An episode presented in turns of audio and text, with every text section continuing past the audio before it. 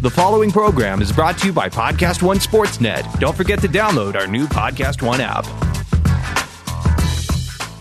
Quick break to tell you guys about NFL Game Pass, the only way that you can replay every game all season long. You can relive all the gutsy calls, crazy catches, wild comebacks, and breakout stars from every game every week.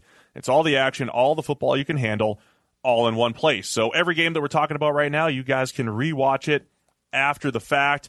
I'm going to be going back, and you guys can too. Go check out Lamar Jackson in week one. Go check out Dak Prescott and what that Cowboys offense actually did. Go check out Kyler Murray and his NFL debut. That's my favorite thing about NFL Game Pass. You can go back and watch at any time. And if you haven't watched a condensed game yet, you have to try it out. It's every play from the game back to back to back, so you can replay an entire NFL game in the fraction of the time it normally takes. It's how I'm able to follow all the MVP candidates, all the breakout stars, and, of course, your waiver wire pickups all season long. To see all the action this season and stay on top of all the big storylines, you need NFL Game Pass. Best of all, you can kick off the 2019 NFL season with a seven-day free trial of NFL Game Pass. Just sign up now at NFL.com slash Pro Football Focus NFL. If you like our show, you're going to love the Jordan Harbinger Show on Podcast One. This week, Jordan joins former NBA Laker superstar and Oscar Award winner Kobe Bryant for an unforgettable conversation that you don't want to miss. Check out the Jordan Harbinger Show every week on Apple Podcasts and Podcast One. Hey guys, Yahoo has officially released their daily fantasy football contests. They have a million dollar contest with no management fee and $100,000 to first place, meaning more money goes back to you, the players. It's a 10 entry max. You're not going to be playing against people with 150 lineups like on other sites.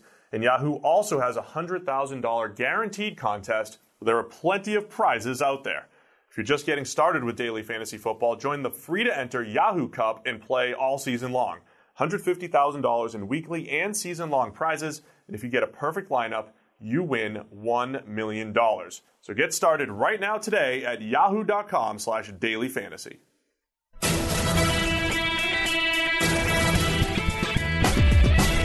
Welcome in to the PFF NFL podcast. Steve Palazzolo here with Sam Monson live on YouTube and, of course, on your podcast device. Not live. Not live there. Not. It's impossible. Mm-hmm. Can you do that? Can you do live? I don't think so. No, that, that would We be should a do that. We should change the game. That would be a radio show, Steve. Oh, so it's been done before. I yes, for a while, in fact. Welcome to PFF Radio. Hmm. Yeah. That would seem like a backward step. This is podcast number three this week. Yeah, How are you feeling? This is back to back. This is like the second day, back to back days for like an NBA player. You know, sometimes you get a little break. It's tough. It's not easy. Back to back. How how you feeling? it's like uh, it was like Renner with the basketball. Can't play, can't play the Y back to back days because of his knee. I can relate. I can relate. Well, yeah, but you're old and you know, night. You, I do have about ten years. You're on. large, old, and broken down. Yeah, my joints are not handling Right. our uh, noon basketball games. he's young and should be fine, but apparently no. Yeah, back to back's tough. Let's see how we how we do. How'd you prep for the uh, podcast? Did you prepare? Did you do anything special to, to get fired up?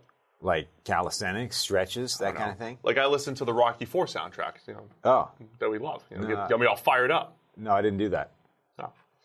Well, I, To- might, I might be today- bringing the energy. Today is also the first day of the new audio setup. New audio. No so This is where we need to hear. No headset at all. But we got these cool, like professional in earpiece things. Don't show people.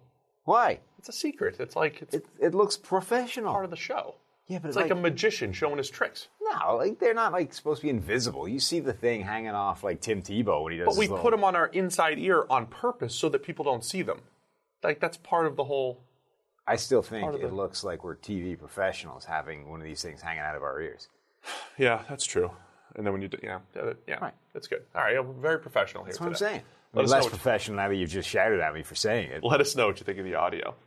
Yeah. Anyway, let's get into it. Week three preview. Okay. We're in week three already? I'm Yeah. going to say that every week. We're in week three. Uh, Thursday night football for our podcast folk. You guys already saw the game, so I need to give a prediction. Steve is going to predict what already happened from the past. I don't remember what I predicted for whatever game the Titans played on Thursday night last year, but I can almost guarantee it was Corey Davis related. Huh. Right? Did I predict a big game for mm. Corey? I did. We I had. Do we have? I know for the Titans, I had Derrick Henry's big game, right? Wasn't that our Titans thing? Oh, maybe you did. Yeah. Oh, so All right, let's do some some Corey Davis type stuff. All right, yeah. Corey Davis Oh God. breakout. You saw it Thursday night football in front of everybody. Corey Davis had at least eight catches. Wait, did he did he beat up Jalen Ramsey now that Ramsey's No, on the trade no, block? no, no, no, That's impossible. Oh, okay. That's impossible. He sat in some zones, caught some digs in and out of uh, around the linebackers. He did not didn't, do Didn't much beat anybody. He just he just racked up. he probably catches. got shut down by Ramsey those couple times that he got targeted, but everyone else, Yeah. Corey Davis. Boy he's dealing with you know some hip problems. You, Yeah. You think he, he took advantage of that? Oh, absolutely. Okay. So Corey Davis owning the rest of the uh, Jaguars defense for, to the tune of at least eight catches. All right. And you go. now he's over 10% of the way to the goal that I predicted, 1,000 receptions for Corey Davis. Oh, like career? Yeah. That puts him over ten He's about percent 10% of the way. of the way there. Wow. Yeah. Okay. After how how long now?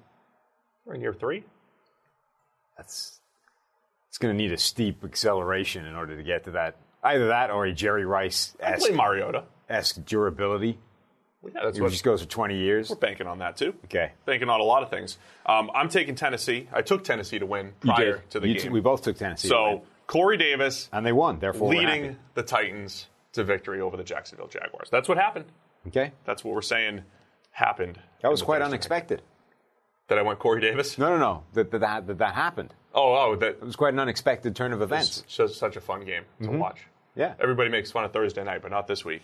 The rest of us were shocked. Will, You though. obviously saw it coming because I saw it all coming. you know you're the big Corey Davis guy, but the rest of us were mind mind boggled when that came when that happened. Mind boggled. Yeah, I don't think I'm not sure what I was shooting for there, but it wasn't that. But All right, that'll work. enough, enough of the AFC South Thursday night matchup. Let's Okay. get to this weekend. Week three preview. The biggest game of the weekend has to be the Baltimore Ravens at the Kansas City Chiefs. By the way, we should all just be very grateful that this isn't a color rush game, oh, it's not? the Titans versus Jags. It's not, right? I don't know. It better not be because I, I can't. I don't think I can deal with that. I don't pay attention to whether or not they're doing color. I Do they even can't. do color rush anymore? I don't think so. I haven't. I, all I know is if this is color rush, we all have some major problems. All I know is the Jags never should have lost their original uniforms. Yeah. They should have just kept those. They've they've crept back toward average though, Right. In the, since last year, Yeah. It's They got- certainly way better than. Once they got rid of gold, Dude, things got better. if this was that gold versus like solid blue thing, we would all have to just claw our eyes out. And, gold is not. All right, don't even get me started. All right, now So- Baltimore Ravens at the Kansas City Chiefs. It's the biggest game of the weekend, Sam. yes, yes, it is. This is fun. This is the Ravens against Patrick Mahomes and his witchcraft passing, which is just absurd. Yeah. every week. It's insane. Like he may not, he may not be play by play the best quarterback in the NFL every single week, but he does more insane things than any other quarterback, and it's not even close. Yeah, his grade is down right now only because he's he's had two fumbles in the pocket that have been bad, um, completely on him through Yeah. two games. That's you know when you're on pace for 16 fumbles, that's not good. Not ideal. Um, and he did mi- he has missed a bunch of throws. Um, there were some miscommunications and various things on Sunday that may have looked bad on TV, but w- the more you watch him, there were bad routes and stuff like that. But he's missed uh, a few more throws than expected. But the high end stuff is still there, leading the league in big time throws per usual. Yeah. with eight. Um, it is interesting though; they did get shut down for three quarters against the Baltimore Ravens. I mean, uh, against the Oakland Raiders. The Oakland Raiders, yeah. Yes. Three quarters, they're Yeah. shut down, but they're still able to score 28. It just really shows how explosive they are. Right, 28. Like, In their worst games, they still teams, score 28, 30 most points. teams shoot for 30 as a high watermark. They score 28 and a quarter. Yeah. Like it's insane. The, the I, I tweeted a thing during the week of one of these crazy throws that he makes, where it's like leaning to his right, working through traffic, going back across his body, across the field, like the textbook throw that you sh- no, don't ever try that. Never, never try that, or Right. you will be benched for simply attempting that throw. Like there's a scale, right? Most quarterbacks, if they even try that throw, would have somebody on the sideline shouting at them. Like, what are you even thinking? That is idiotic. If you do that again, you're never starting again in this league. At the other end of the scale, you've got a Brett Favre, right? Who kind of made a career out of trying those throws. And half the time it would work out well, and the other half of the time it would be a horrendous interception that cost his team the game. And you'd be like, that's Brett Favre's biggest weakness. Is sometimes he just thinks too much of his arm and gets himself into trouble. I think he just remembered the ones that worked. Right. Yeah. But and, and the thing was, unlike every other quarterback who would get shouted at for even attempting it, the deal with Favre was you kind of had to let him do those because it would work every so often. And how do you tell him to stop doing it because of the ones that worked, right? Yep. And then now we've reset the, that end of the scale because you got Mahomes, where almost every single one of them is complete. Not even like not picked off. They're actually getting to where they're supposed to be. He knows how to pick a spot. They don't He's even got- look like poor attempts. They don't even look like ill-advised throws. He's just like lasering the ball in right to his receiver between coverage across his body across the. It's absurd. People are not supposed to be able to make those throws. spatial awareness. But uh, not just that, but the like you know you talk about arm talent and the ability to. The way he's throwing some of these passes, you should not physically be able to get the ball to where he's able to get it to. I would love to see, you know, when they do the um, the combine and Rich Eisen does his run, and then they like simulcam him versus other people, like regular football players and real athletes, and it looks kind of silly. I would kind of love to see those throws Patrick Mahomes makes, like sim- simulcammed up against regular humans attempting them, and see how far the ball got compared with where Mahomes was able to put it.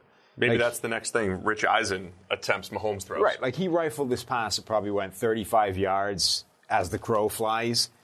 If it was me throwing it, 20, maybe 15.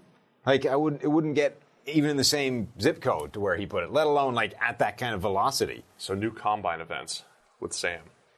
So that matchup, Kansas City Chiefs offense against the Ravens defense. By the way, just an overall grade, it's teams number one, one and three going at it. And I- the Ravens- let me just double. I just clicked on it. The Ravens D was the team that he hit that Yeah, ridiculous no look against next year. yeah, Or last year rather. on fourth down. Right.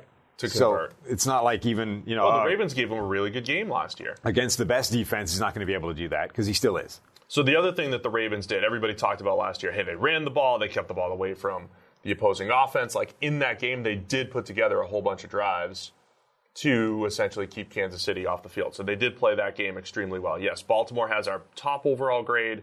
It's Baltimore, then the Patriots, then the Chiefs. So it's one verse three here. Going back to the preseason storyline about Baltimore and their defense, we thought it was just one of those hey, look, they're going coverage heavy. They got one of the best secondaries and a questionable pass rush. And while the coverage grade hasn't been spectacular so far, even after playing the Dolphins too, Brandon Carr's playing well. Earl Thomas still capable of, of making plays back there. Uh, Jimmy Smith lasted six snaps so far through uh, through the first game, so that hurts a little bit of the depth. But Marlon Humphrey's back there. I mean, they've got um, Tony Jefferson. They've got the pieces back there, plus the creativity to make life really difficult on opposing offenses. Yeah, it's it's kind of interesting for the Chiefs because they they were held scoreless for three quarters. It's such a weird game where you can be held scoreless for three quarters, but score 28 in the other one. Everything looks rosy overall because you made a ton of big plays.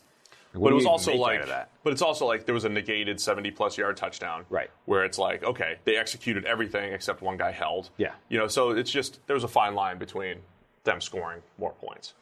Um, but I love this matchup. Baltimore's defense, their coverage ability, uh, as far as pass rush goes, uh, Matthew Judon's been the top guy up front. They're getting a little bit from Tyus Bowser, Pernell McPhee, Tim Williams. That's what we expected. It's all of those guys grading between 68 and 75 in our system as pass rushers. All of those guys, three to six pressures each, and they're all just mixing it up, right? Piecing together a pass rush as we expected, and they've got one of the best secondaries in the NFL. So that matchup's fantastic. The thing that makes it really interesting this year is that this is a different, well, it's a different Lamar Jackson and therefore a different Baltimore offense. So last year it was, let's if we can make life difficult for this Chiefs offense, keep them to a low scoring game, then we have a shot. Because basically, you know, there's no way they were going to match them on offense. Um, Now, do you think they can match them? I don't know if they can match them, but Pat, or Lamar Jackson looks to be capable of putting up points in a way he wasn't last year. If he continues hitting the throws he's hitting, making those big time throws when it counts, taking advantage of the easy schemed up stuff that's coming off the back of his rushing threat, like this team, what did they score? 24 the last time they faced each other? Yeah. They can score 30 now against the Chiefs defense, Again, particularly against the Chiefs defense. So now this team is much more capable of hanging with the Chiefs in some form of shootout game.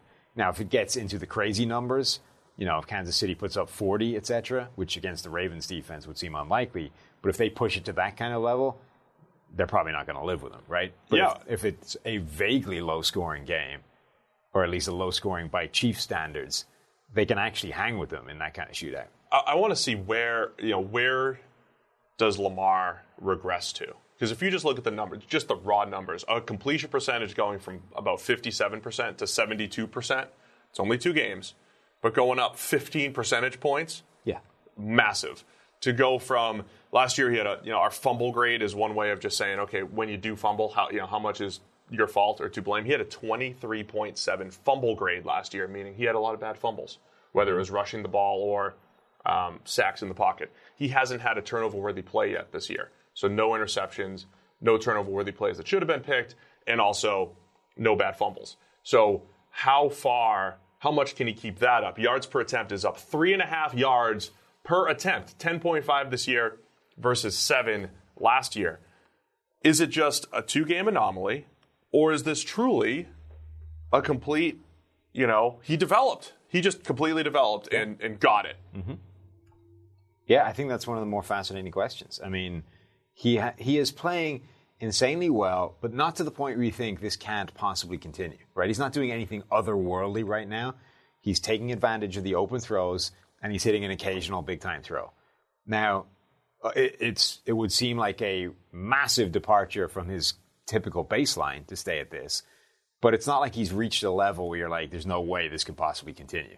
Like he's not doing what Fitzpatrick did last year through two games, where like there is literally no way this continues for any length of time. It's just Yeah. impossible. It's playing at a level that is completely unsustainable. Like Lamar's playing really well, but it's not at a level that you think this is. There's no way he can sustain this at all. Um, it is within like it, it's within the plausibility range that this is actually his ceiling, and he's just managed to hit it really quickly. So we're talking Lamar Jackson, Patrick Mahomes, MVP candidates going head to head here in week three. One more thing I think we need to touch on. The Chiefs defense was terrible last year, played a decent game last week against the Oakland Raiders. They have not been a disaster yet. However, we mentioned it on the Monday podcast. Chris Jones had the majority of the pressures in that game Yeah. against Oakland. So far for the season, he has 11 out of 25 total pressures for the Chiefs. 11 out of 25. And Frank Clark is sitting there with one solitary pressure on 68 pass rushes through two games. The Frank Clark thing is crazy. He needs to play dramatically better than that. There's even if you take the opinion that he is a kind of overrated player, he's way better than he's shown so far. Oh, absolutely. So he needs to step it up. So that'll be part of the story. Kansas City's ability to put a little bit of pressure on Lamar Jackson, make things easier on the back end. We'll see if Marquise Brown can keep up his incredible explosiveness, the rookie wide receiver out of Oklahoma. Where'd you go as far as your pick goes, Sam? Casey, I also went Kansas City. we all did. That's going to get us a lot of hate. Oh yeah, People hate when we go uh, on the Ravens are equipped to uh, to slow down slow down the Chiefs. Should be the game of the week. unanimous. That's the word I was trying to dig out of my brain there. Unanimous. We got it. Uh, staying in the AFC, Houston Texans at the Los Angeles Chargers. I think this is a fantastic game. We've got playoff implications here. Uh, two teams who certainly have their own issues. They've dealt with you know injury concerns or just holes. Uh, my question for the Texans, similar stuff to last year. By the way, the offensive line has not been as bad as people thought, as bad as we thought. They're ranked 17th in Yeah. pass blocking grade.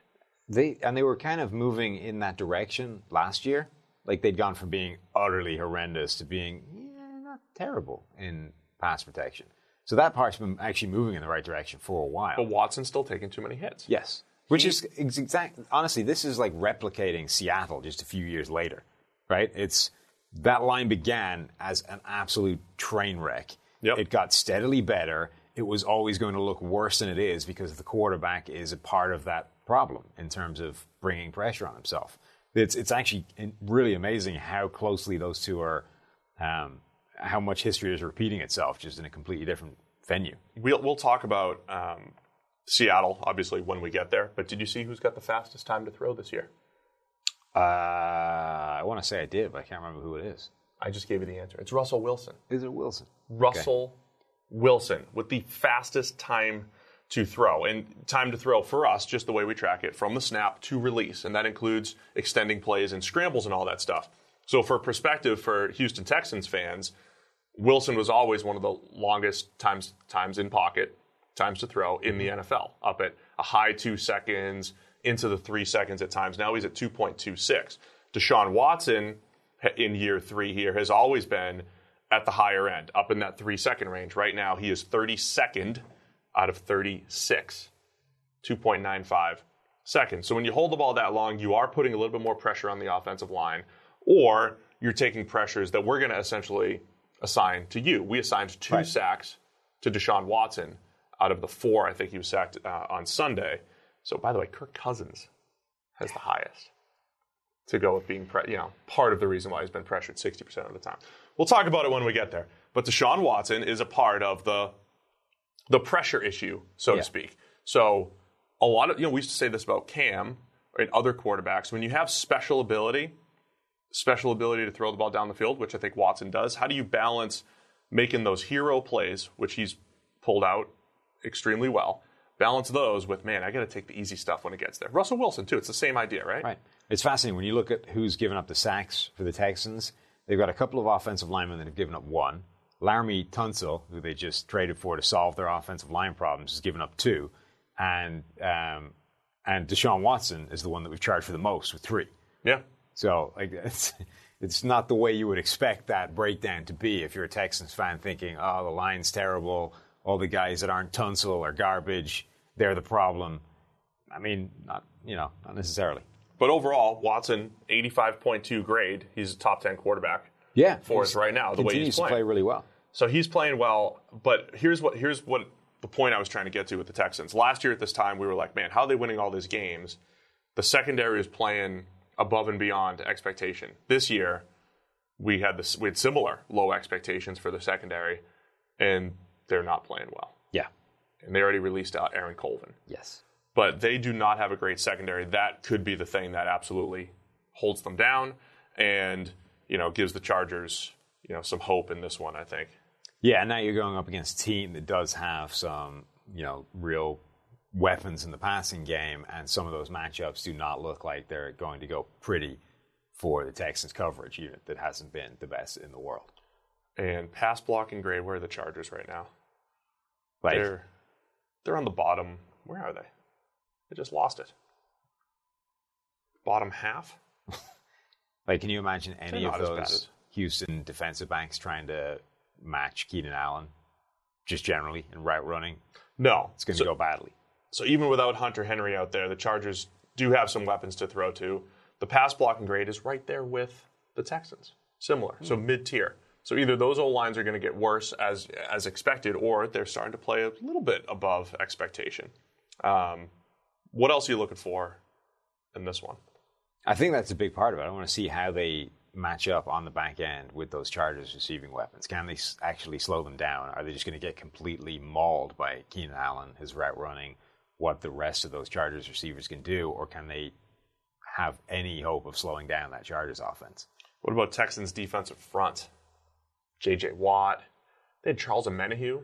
It was he was our highest graded rookie last week in his debut for the Texans. He moves up and down the line of scrimmage, so there's a lot. DJ Reader's been playing. really Reader's well. been playing well. Whitney Mercilus is still there, so I think that I think the Chargers O line, even though they've played a little bit better than expected, going to be something to keep an eye on. Yeah, they're still right going to have their hands full.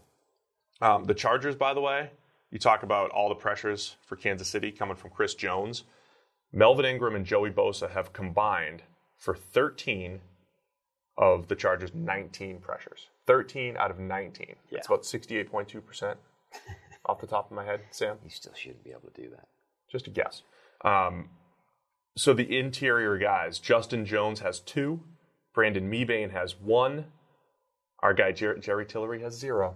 Yeah, really hasn't. I mean, he's something of a story at this point in that he really has not hit the ground running yet. Not at all. Like, you know, we were pretty high on him, expected him to have have that kind of interior pressure that this team hasn't really had for a while, and so far definitely has not been bringing it. All right. So where what are you looking for? Or where you look where are you going with your pick in this one is what I'm trying to say. I'm going with the Chargers. I took Houston. Hmm. You sure you t- yeah, you did. I did. Why did Bruce's picks are screwing up the spreadsheet? Yeah. Why did he type team names in? Well, not just that. You watch it. We got to teach you how to use the right abbreviations. if you look, he didn't he didn't do anything consistently. so he used any for New England and then typed out Raiders and yeah. nothing capitalized. Right. Typed in Chargers all caps. Uh-huh. Yeah. Can we get somebody to interpret things for him? So he's done both. He's done both abbreviation and team name, and in and in both instances has done both all lowercase and all uppercase. it's ruining my spreadsheet. It's actually quite quite an amazing journey through his picks, just Bruce. scanning down how he typed those in. Bruce, we're going to work on that. All right. The other big game. You don't have to use a lot of Google documents in the NFL. He's, he's new to this. No, you don't. But you have to learn a foreign language in every place you go, and they just pick that up like it's nothing. Right.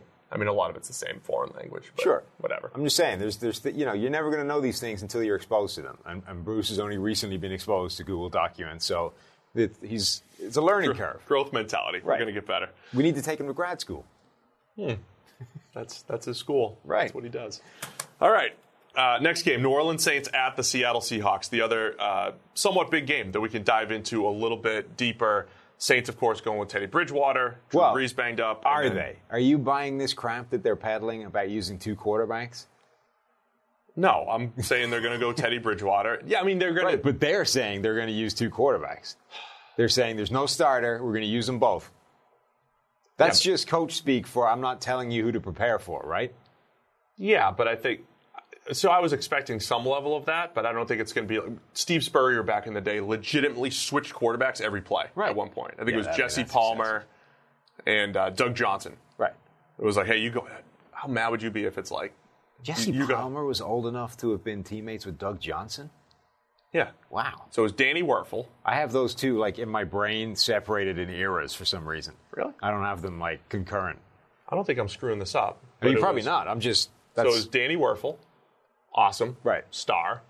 He he goes to the NFL, doesn't do great, Hmm. and then it was Doug Johnson and Jesse Palmer, and the Spurrier couldn't sort those guys out for like two years.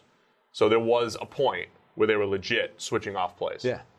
So Yeah, I don't think that's a great I don't expect that. No, to happen. But I mean, we've seen preseasons and stuff, or even like colleges where you get, you know, you get a drive, he gets a drive, you get a quarter, he gets a quarter. I don't think it's going to look like that. I think it's going to be somewhat play to play. Like you know, here's a few plays for Teddy, and oh, we're mixing it up. Here's Taysom Hill. for a little bit for like a sequence.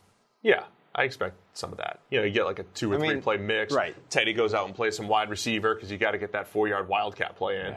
To me, it's it's just going to look like the regular Saints offense, right? He's Bridgewater is going to be Drew Brees, only without being Drew Brees, um, and then Taysom Hill is going to get the Taysom Hill package every now and again. I don't. This idea of we're going to use two quarter like that's just what you tell them so that they don't prepare for one of them. Yeah. As I always say, though, if the defense has to prepare, you also have to prepare for what you're going to actually do. Right, but they've already been doing that, right? Like Yeah, I guess. the only thing, the only thing you would be doing different. I mean, if you're starting Taysom Hill, you're already preparing as if he's a starter, and if you're not, he's been doing what he's been doing anyway, so you don't have to prepare any differently for that. So here's the thing Seattle, number 25 coverage grade in the NFL. That was as expected, right? Their big question was going to be in the secondary. The Saints just played the Rams, who have the number two coverage grade in the NFL. Of course, we're two games in, so the Saints are part of the reason why the Rams have that.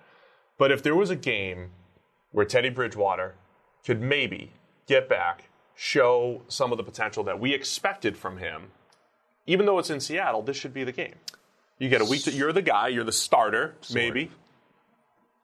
No? Well, so uh, yes, because the opposition isn't great, right? Like the talent-wise, you should be able to go after those defensive backs because they're not that good. The problem is, I think that scheme actually encourages the short underneath stuff. Right? Yeah. The problem with Teddy, as we said on Monday at the moment, is that he has become a bad version of Alex Smith. He's becoming a parody Alex Smith account.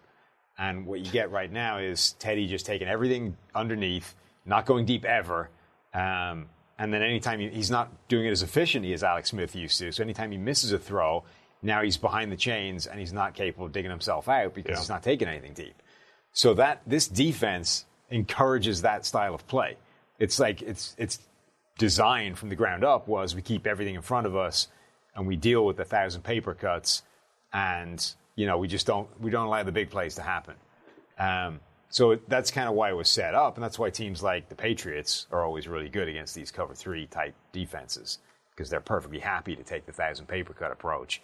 Um, but it's basically it's playing into what Teddy's already doing at the moment, which is currently an issue, which is You do have to fire one up the seam every now and again. Right. And if he's not going to do that, it's not going to work.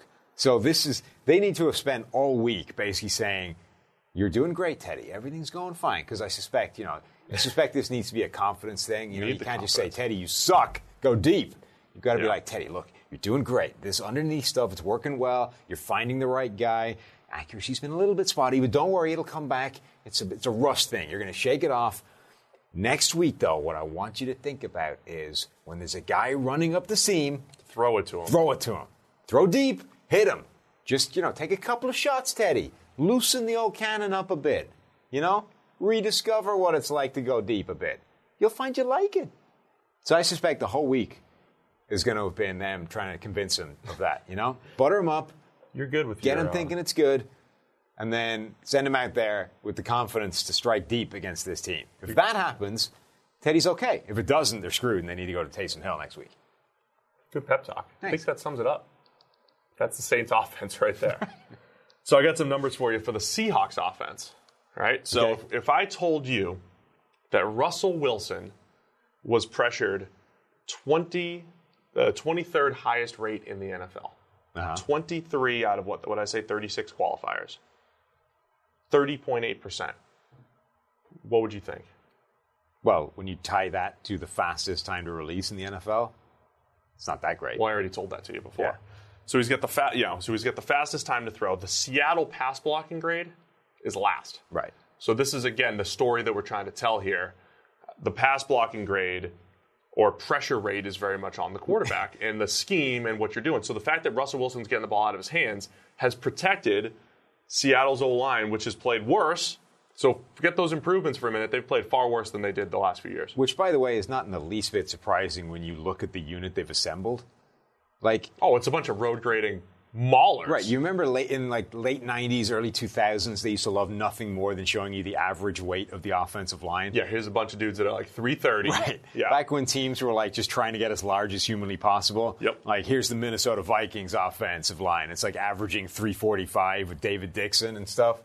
Like this seems this this offensive line is built for that graphic. What is the average weight of this line right now? Mike Iupati, DJ Fluker. Like this this must be right up there with the 330s in terms of average weight. This line is built for the late 90s, early 2000s. And that's not what the NFL is right now. So consequently, they may be able to grind your face off in the run game. Fetty, But- Fluker. In, as soon as you drop back to pass, there's going to be some problems. DK Metcalf helps that too if you just line him up in line. He's up there. No, so the, so Russell Wilson, 23rd highest rate of pressure, but when he's been pressured, he's been sacked 40% of the time. So Wow. he's still been sacked eight times on 20 That's a lot. pressure dropbacks. That is by far the highest in the league. By comparison, you've got um, Marcus Mariota's up at 33%. That's second highest. So I just found that really, really interesting that Russell Wilson in Seattle, and there was a point in his career, I think a couple years ago, they had, you know, they were getting rid of the ball a little bit quicker. But through two games, it's been a different style for Seattle. Now, much like Deshaun Watson, we're using this example not critically of, of Russell Wilson, but he does, you know, he can do a better job of avoiding sacks. But throwing the football and everything, he's been great. Number six or number five passing grade in the NFL, 86.9, or overall grade among quarterbacks so far. So he's throwing the ball well, completed a ridiculous, ridiculously high percentage of passes last week against Pittsburgh, completing 78% on the season. And I want to see a little DK Metcalf and Marshon Lattimore matchup. So Duane Brown is letting the side down. Duane Brown's only 315. you were doing is- math over there trying to figure out? Yeah, and that is dramatic. uh, Well, no, I was looking up the numbers. I'm not nearly capable of doing that math Can't on the fly in in my head. brain. Um, at 315, he's pulling the side down though because we've got DJ Fluker up over 340, Mike Iupati over 330. Um, who else was in there? Germain Ifedi's up like 325. Ethan Pocic is down at like 320, so that's not great. But Duane Brown's a problem. Justin could- Britt's a little tiny too. Right. If we could get Duane Brown out of there for some other gargantuan, immobile behemoth at left tackle, then we'd be then we'd be cooking.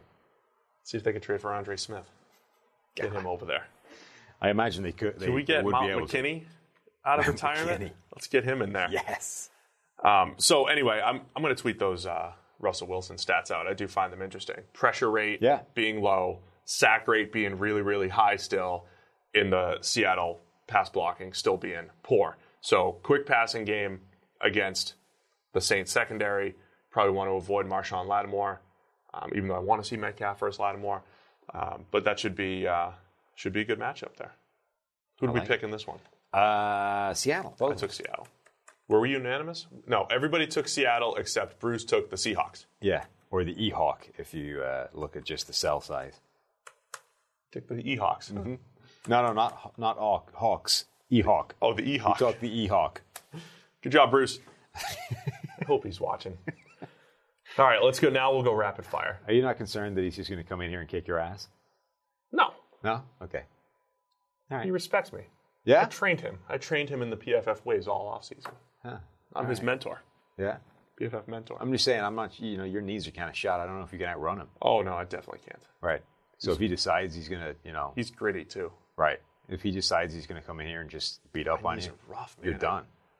I really can't stand up without like grunting noises and like propping myself up and everything right now. You're like those old dogs, you know, those old big dogs. Eventually, they reach a point where their legs just can't support them anymore, and you have to like, you know, you That should be to happening to me at like 60 years old, not at 37. Is this just am I falling apart Yeah, now? I I mean, it, the evidence is mounting. This is not good. Right. Joints just can't handle basketball anymore. But I'm going to still do it because I'm losing weight. That's the thing. I'm losing weight, feeling pretty good. I need. Well, you need to keep coming so I can learn the rules. Yeah, 'Cause well, you're plus like- my game's coming along. I, I hit a legit hook shot yesterday, not a jump hook, like Magic Johnson through the lane, full on sky hook. Right. I don't think I've hit one of those in my life, but I just kind of did it. Kareem stuff. Kareem yeah. Abdul-Jabbar. It was amazing. Magic. Palazzolo. George Zedek, UCLA Yeah, I fame. Yeah. Yeah, I got to teach you the rules though. You, do, you This is what I'm saying. So I need you. Look, I, You're coming along though. I've come from a game where contact is encouraged. That's all I'm saying. So let's let's compare your basketball game to an NFL player. Okay. So who's like the most incompetent NFL player who at one point Nobody at my level has ever reached the NFL. Like nobody that bad. comparatively, just you know, like you mustered a little bit of confidence and like strung together. Some, It would be like Willie. Beavers or Hackenberg, right? Except it was an actual growth curve attached. Oh yeah, to you're. Hackenberg. There we go. There's our I started off at. Hackenberg, right? No, you're still Hackenberg, but it's like Hackenberg. Even he can complete a few passes here and there. No, because I've actually there's been development. Hackenberg never developed anywhere, so I have to. You have, I would you have to go somewhere from there. If Hackenberg completed a couple passes, they could be misconstrued as development, but he's still Hackenberg. No, because that the implication there is that I haven't developed at all, and we've just hit like a lucky run of games. I, I think that that would seem unfair. I think there's been market Okay. development. It's just it's still terrible. All right. It's just well, that the, the starting point was so Hackenbergian that you know we had a long way to go up before we got to viable. yeah, you've you've played feisty defense. Hmm. You've uh, hit a few hit a few shots here and there. The occasional one, yeah. Yeah. All right. Rapid fire through the rest of the games. Week three, Oakland Raiders at the Minnesota Vikings. What are you looking for here? This is going to be the classic Kirk Cousins bounce back game, right? Because gone is the important game. Up comes the kind of pointless one that you're expected to win anyway, and uh, going up against a defense that isn't great. Oh, Yeah, this is the one. Right. By the end of the week, Kirk Cousins will be back in like the top ten in passer rating in the NFL. Mm-hmm. Right. So he's going to go for like 330 yards, four touchdowns, no picks. Oh, yeah, like definitely. 75% completion rate. They're Yeah. at home. Yeah. Right. He's This just is- gonna he's gonna like put up a ridiculous statistical game, drop a few dimes in there. There'll be no terrible decision, or if there is, it's sort of swept under the carpet because you know somebody else recovers it. Say he'll like randomly fumble the ball for no particular reason, trying to do something ridiculous, but like Dalvin Cook will fall on it, so nobody will remember it by the end of the game. Dalvin. Um, this is the classic Kirk Cousins bounce back game. These are the games that he shows up for while spending all week talking about how disappointed he is in himself for not having shown up for the actual one that mattered. What's that happening. too. Yeah, that's what's happening here. You're right on, man. I can't wait to replay that after it happens. It's going to be great. What do Um, you want to see? I want to see Dalvin. Okay. And I'm going to go back to what I tweeted earlier this week um, because a couple weeks ago I tweeted, "Hey, I think Dalvin's better." I said better than You did. Zeke or Gurley. And like I said at the time, half my timeline thought I was nuts, and the other half was like, "Oh yeah, you're right. Stay healthy." I said healthy Dalvin. Yes. healthy Right. Dalvin. So now we've got two whole weeks of evidence, and it's mounting. Yeah. So here's the evidence after two weeks. Yards after contact, uh, contact. Dalvin Cook, 185 yards after contact to lead the NFL. Todd Gurley and Zeke Elliott have combined for 204. So they only have 19 more yards after contact than Dalvin alone Combined. combined. Missed tackles forced. Dalvin has eight. Todd Gurley and Zeke have eight Combined or each? combined. Okay. Receiving yards, Dalvin has 46. Todd Gurley and Zeke have combined for 27. And then touchdowns, Dalvin has three, and Todd Gurley and Zeke have combined for three. So therefore, Dalvin Cook is better than Todd Gurley or Zeke because I have two weeks of evidence to prove it. Well, two weeks of evidence. How can you argue with that? How can you argue? Um, here's what I find fascinating. The 2017 NFL draft was an interesting one for running backs. And you had Christian McCaffrey, who looks like a phenomenal pass catching running back, has literally not come off, come off the field yet this year. He's played 100% of the snaps. Yeah. The people that have played 100% of the snaps for Carolina are the five offensive linemen, Cam, who's about to miss this game with a wrecked foot, and Christian McCaffrey. Running Right. backs are not supposed to play 100% of the snaps. Not at That's all. crazy. And yet he does. You got Dalvin Cook, who's finally healthy and looking like an absolute star in that type of offense. And yet the guy that went number four overall was Leonard Fournette, who looks awful. And is who looks not just awful, but completely irrelevant in a 2019 offense. Right? This league has become more and more about getting these guys the ball in space and letting them take advantage of being a mismatch problem for the defender that's trying to tackle him. Leonard Fournette only functions running in a straight line um, where he can Get him behind that Seattle O line. where he can overpower a defender, and even then he won't break the tackle. He'll just run into the guy and fall three yards over the top of him. It's like it's amazing to me that knowing what we know about how NFL offenses currently function, that with that three, they went Fournette, McCaffrey, Dalvin as an order, as Yeah, I think opposed we had Dalvin, McCaffrey, and Fournette was yeah. I think after that. Kareem Hunt was in there. I yeah, and right. I would have flipped McCaffrey and Dalvin, but either way, I think you would have those two way ahead of Fournette. Just there, he is not built for a 2019 NFL offense. Those two are both built spectacularly for it and for slightly different offenses. Like Dalvin, I think is actually found himself in the perfect spot now. Albeit the offensive line isn't actually that good, the system they're running and the blocking scheme really does tailors to what he does well. Like he's exceptional at finding those creases, running at pace, um, to you know on those stretch plays, and actually rescuing what isn't tremendous blocking by being able to get thin, hit the right hole, all that kind of stuff. Yeah. I love Dalvin. Yeah, he's good. We're all taking the Vikings, except Bruce is taking the lowercase Raiders. all right, let's move on to the Philadelphia Eagles and the Detroit Lions. Um, I don't know about you, but injury reports are, to me, just not as easy to understand these days. I mean, I understand them, but to like put context to them, the old probable, questionable, Yeah, um, doubtful was a lot easier to manage. Now you got a lot of did not participate, limited participation. The point is, the Eagles have a lot of guys either not participating or participating only a little bit. They even canceled. Would they cancel practice or something the other day? well, yeah, like they all got hurt on against the Falcons. Well, know they all, all yeah, of them. but they've been having to adjust their practices, and and so just from Wednesday, Corey Clement, Dallas Goedert, DeSean Jackson, Alshon Jeffery, Timothy Jer- uh, Timmy Jernigan, and uh, Jordan Mailata did not participate. And then limited participation was Derek Barnett, Fletcher Cox, Johnathan Cyprien, Rudy Ford, Nathan Gerry, and um, that's all that really matters. So it's a lot of big names on there Yeah, banged up. All that said, I mean, we were raving about the Eagles and this roster that they built this Right. offseason. If anybody has the depth to handle it, the depth on the D line, maybe, I mean, they should have the depth at the receiving core, unless legitimately all of them are hurt. right. That's an issue. Um, but they should be able to handle it better than most teams.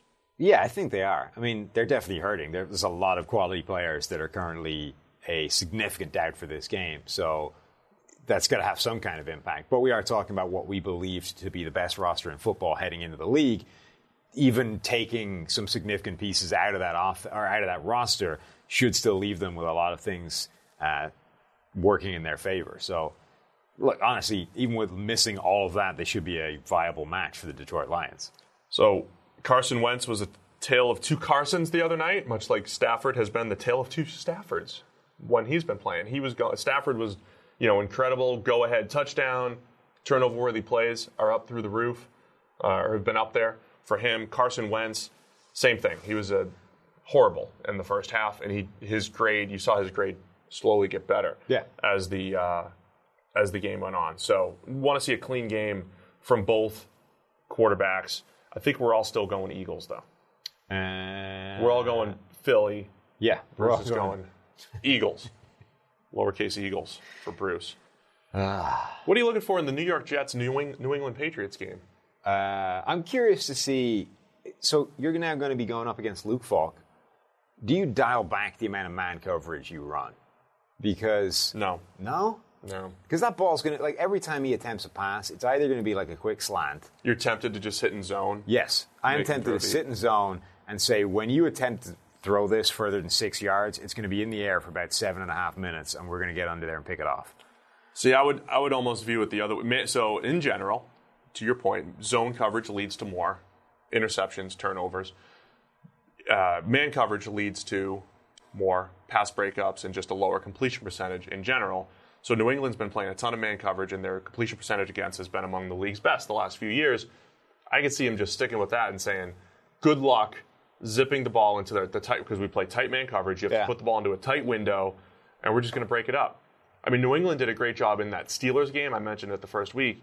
Passes were like getting to receivers' hands and they're breaking them up. They're doing a fantastic job of playing through the ball, breaking passes up. I think I think that's what we're going to see a lot of with the Jets offense. Yeah, All that said, Falk played pretty well, you bet. Okay, all things considered. Yeah. After he got sacked a million times, he Yeah. settled down.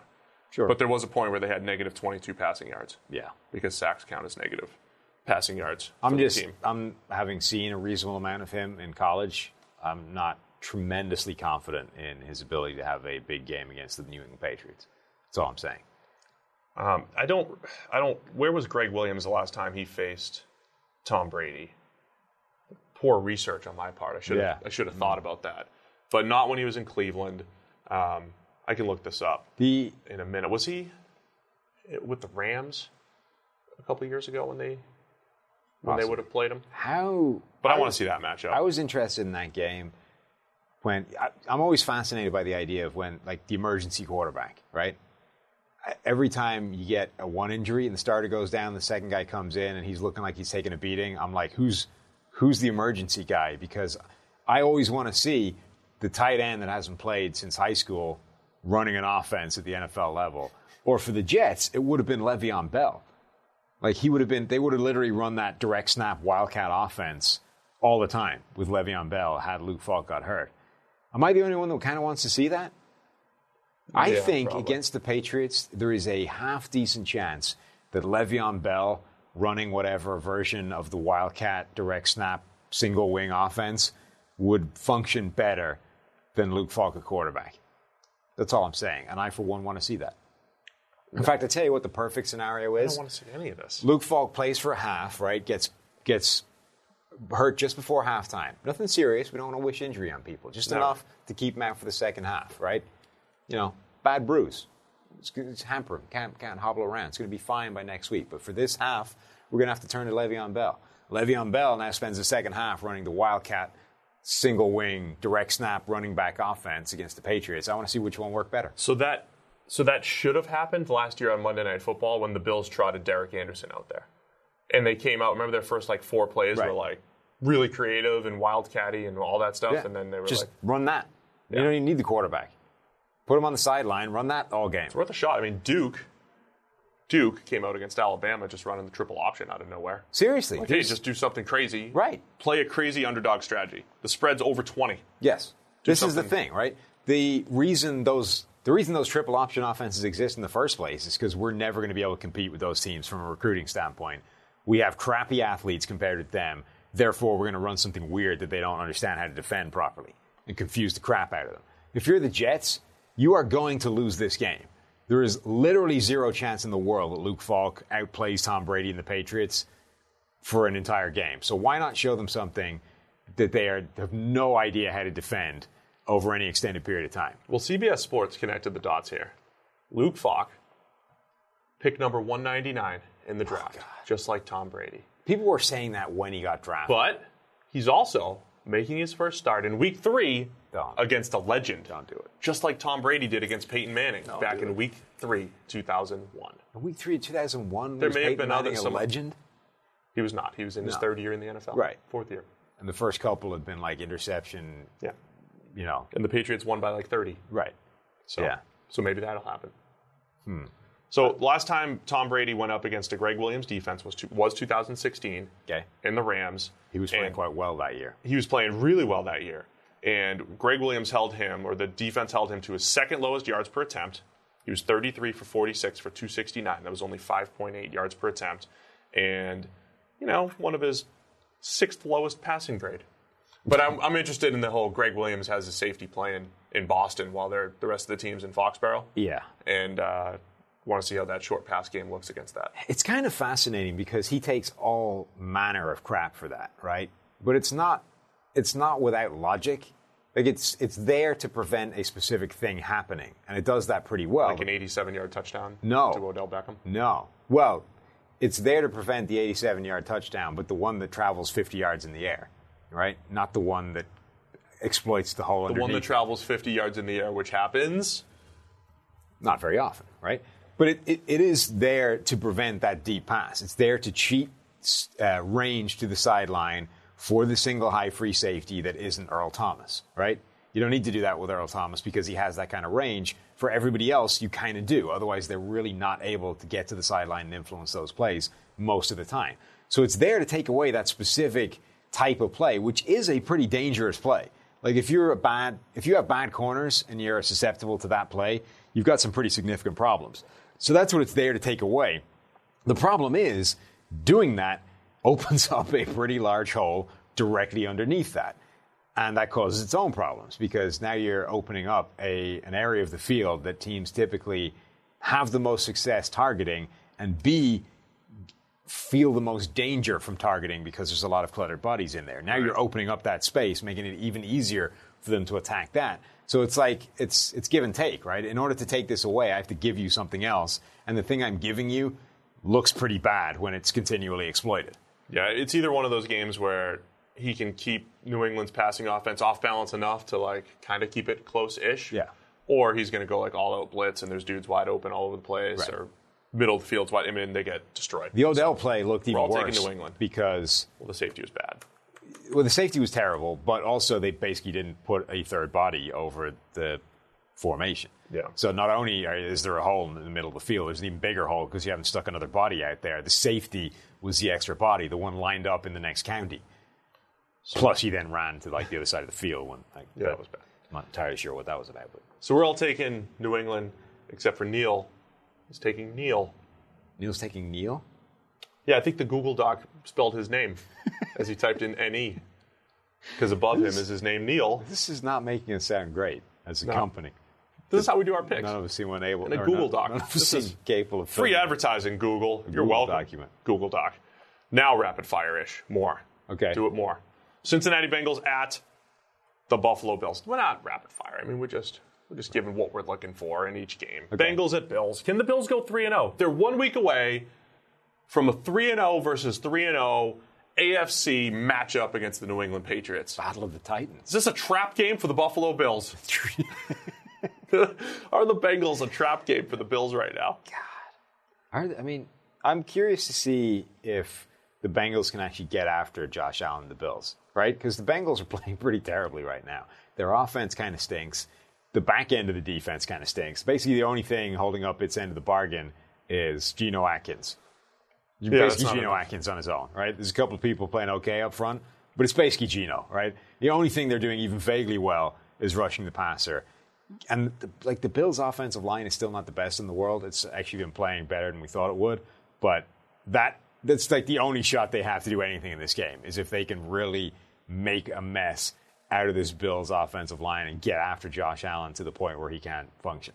I just think I think Josh Allen's at that point in his career where you you can't take a good game and say like, oh, he's starting to figure it out. There, he is still so inconsistent. And our guy Kev, um, Kev tweeted the other day, Cole, Uh-huh. like uh, Josh Allen's been inconsistent, and man, Bills fans were attacking. Where's the inconsistency? What are you talking? about? He turned the ball over four times in Week One. Bills fans are right up there with Bears fans in terms of you, you can't rationalize with them about their quarterback. Yeah. So the thing about Allen is he. I think he's going to have games where he goes like ten for thirty-two completing passes. He'll have other games where he looks pretty good and he you know finds a way to score touchdowns. But like Week One was kind of like the epitome of.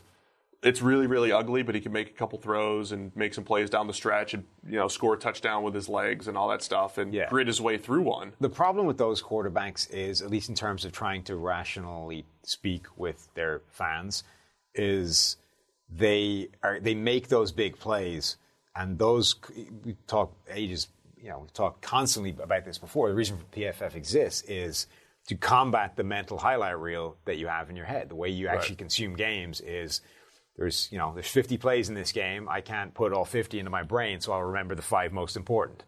And with Josh Allen, that's likely to be, you know, one bad play, three good plays, one where something crazy happened, and ultimately, if they win the game at the end of that, you're like, well, done. He played well. Like, well, what happens if the other 40 plays he was, you know, mildly bad? What happens if there were like a ton of easy misses in that, and he made giant work out of what should have been a routine victory because he was, you know, a below average at best? Like, well, it doesn't matter. He made the big play. He won. That's all I'm looking for here. Doesn't matter. like fine, but the point is that breakdown of um, play over the course of a game typically will predict that things do not go that way in future. So the problem with you know pointing to these things and saying, "Well, he got the job done," is saying, "Well, oh, that's not sustainable. If you play like this, if your profile looks like this every single game for the next five years, you will not win very many games because it doesn't." you actually need him to get better at the stuff that didn't cost him in this game, but probably will down the line. And that's the Josh Allen thing, right? It's yes, he's capable of making these spectacular plays, but you're going to need him to get better at the routine stuff if he's going to consistently be the guy that leads you to victories. On the impressive side for Josh Allen, adjusted completion percentage is up at 79%, much higher than we expected. Now But that the sacrifice is potentially unsustainable. that might be tough to keep up. But I mean, if, if it's if it's a shorter passing game, and that's a big part of why it is, you're cutting back on the big time throws. He's only got two big time throws, has t- uh, three turnover worthy plays, so um, it's kind of the the trade off there. Um, as always, the Bills coverage unit is what I like to take a look at. They're a top ten unit for the third straight year, number seven right now, and I think that's what just keeps them in every game. And I think they're going to be three and zero going up against 3 and 0 New England, a battle for first place in the AFC East coming in week 4. That's Yeah, my we all do. prediction. We're all thinking Buffalo, Everyone picked Bills. Everyone picked Patriots. so we're all expecting that. the New England Patriots. Miami Dolphins at Dallas Cowboys. Yeah. I like. How much do the Cowboys kill them? The Dolphins can't be as bad as they've showed. Can't they? So they they, just- they went up against a Ravens offense, which could be way better than we expected. Since last week, they went up against the Patriots. where they were horrendous, they've traded away one of their best players. Best run defenders. One of their. covering well. I mean, I'm not saying he was great. I'm saying he's one of their best players. Yeah. I'm saying since the team that got absolutely annihilated, they have traded away one of their better players. Going up against the Cowboys team that is, like as we said, looking like a Super Bowl contender, rolling. At what level of football do they have like the running clock when it's just you know completely unbalanced? I think they've done it in FBS games. Right. FBS versus FCS hmm. I think. in recent years. How early in this game do they need to start the running clock for Miami just to get them out of there? 11 minutes left in the fourth. 11 minutes in the fourth? Yeah, it'll be closer than you think. They're not going to, it's not going to be like 41 to 3 or anything like that. Isn't it? No. Why not? Just won't be. This Miami team is terrible. It's going to Dallas. Oh, yeah, I forgot about that. The Dallas Cowboys are really Forgot good. that, forgot that Miami getting crushed was at home twice. Right. At home They're going September, on the road against the seemingly invincible right now Dallas Cowboys, led by Kellen Moore. You heard me. Wow. You you think this game is going to be in any way close? I want to hear your Dak negotiations. Look, Dak, you're like the 18th best quarterback in the NFL. Kellen Moore's making you look like a star. Here's 20 million. Yeah, I mean it's got to be a part of the negotiation, right? Where were you before Kellen turned up? Yeah, you Number were all right. 19 in PFF grades. That's Right. where you were. You were okay. I can get okay. Okay, it's not okay. It's pretty easy to come by Kellen these Moore days. make anybody a star. I Give might him put him on the field. How do you like that, Dak? Well, we already discussed that. That's what I'm saying. could do all of it. All right, I got 12 years out of Kellen. I can get two for one. I can save money. By the way, Dallas released Taco Charlton. Yeah, This to week. make room for Robert Quinn, Yeah. getting reactivated after his suspension, right? Yep. So uh, Dallas's defense has been uh, pretty good so far. Yeah, I don't think there's any way this isn't anything other than a giant beatdown. Giant Well, yeah. beatdown. All right. So So it's it's, not gonna be beatdown. We're close. all, it's a beatdown. We're all taking the Cowboys, and um, we'll do some more work on Dak next week if he has another good game. Yeah. A little more detailed breakdown. I might write something up on the on the website and how they're doing it. The other thing about this is, it's to an extent, it's kind of irrelevant whether it's Dak or Kellen Moore. Like if he's able to do that within Kellen Moore's offense, then that's Oh, good. Oh, so right? that but that's that's my whole concept of like a mid tier quarterback is if you do the other stuff well around them, you can get top ten production out of him, and if you get that, you're happy. Yeah. If you get your top ten production, if you know you've got the stuff around him to do that, then you're happy. You would have to be It's very easier to get top ten production out of other guys. Yeah, the problem is you would have to be very sure that you can elevate anybody to the same level to say, you know what, okay, Dak, even though you just had this great season, we're going to go in another direction because you're asking for too much money.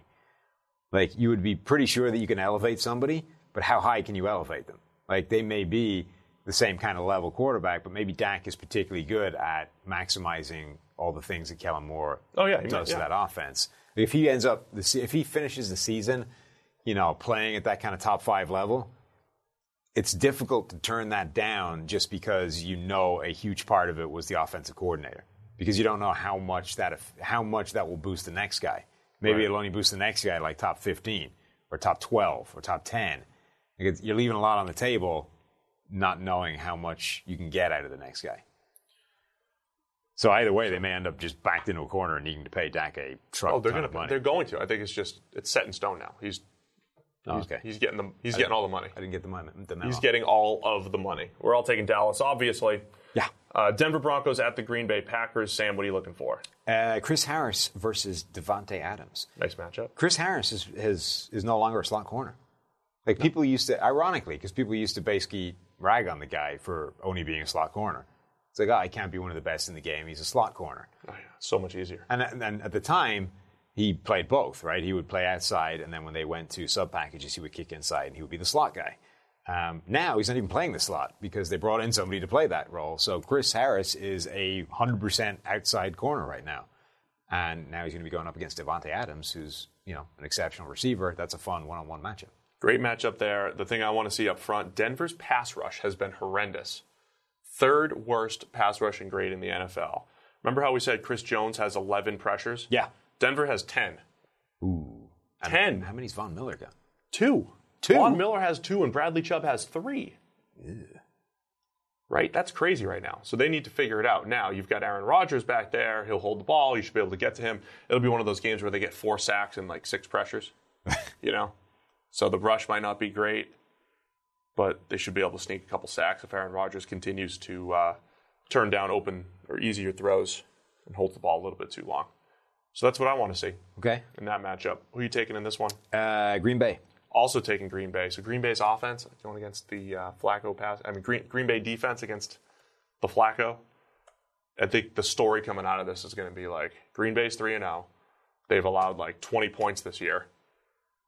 That's a It big might story. be legit. Yeah. It's a big story, or it will be. Atlanta Falcons at the Indianapolis Colts.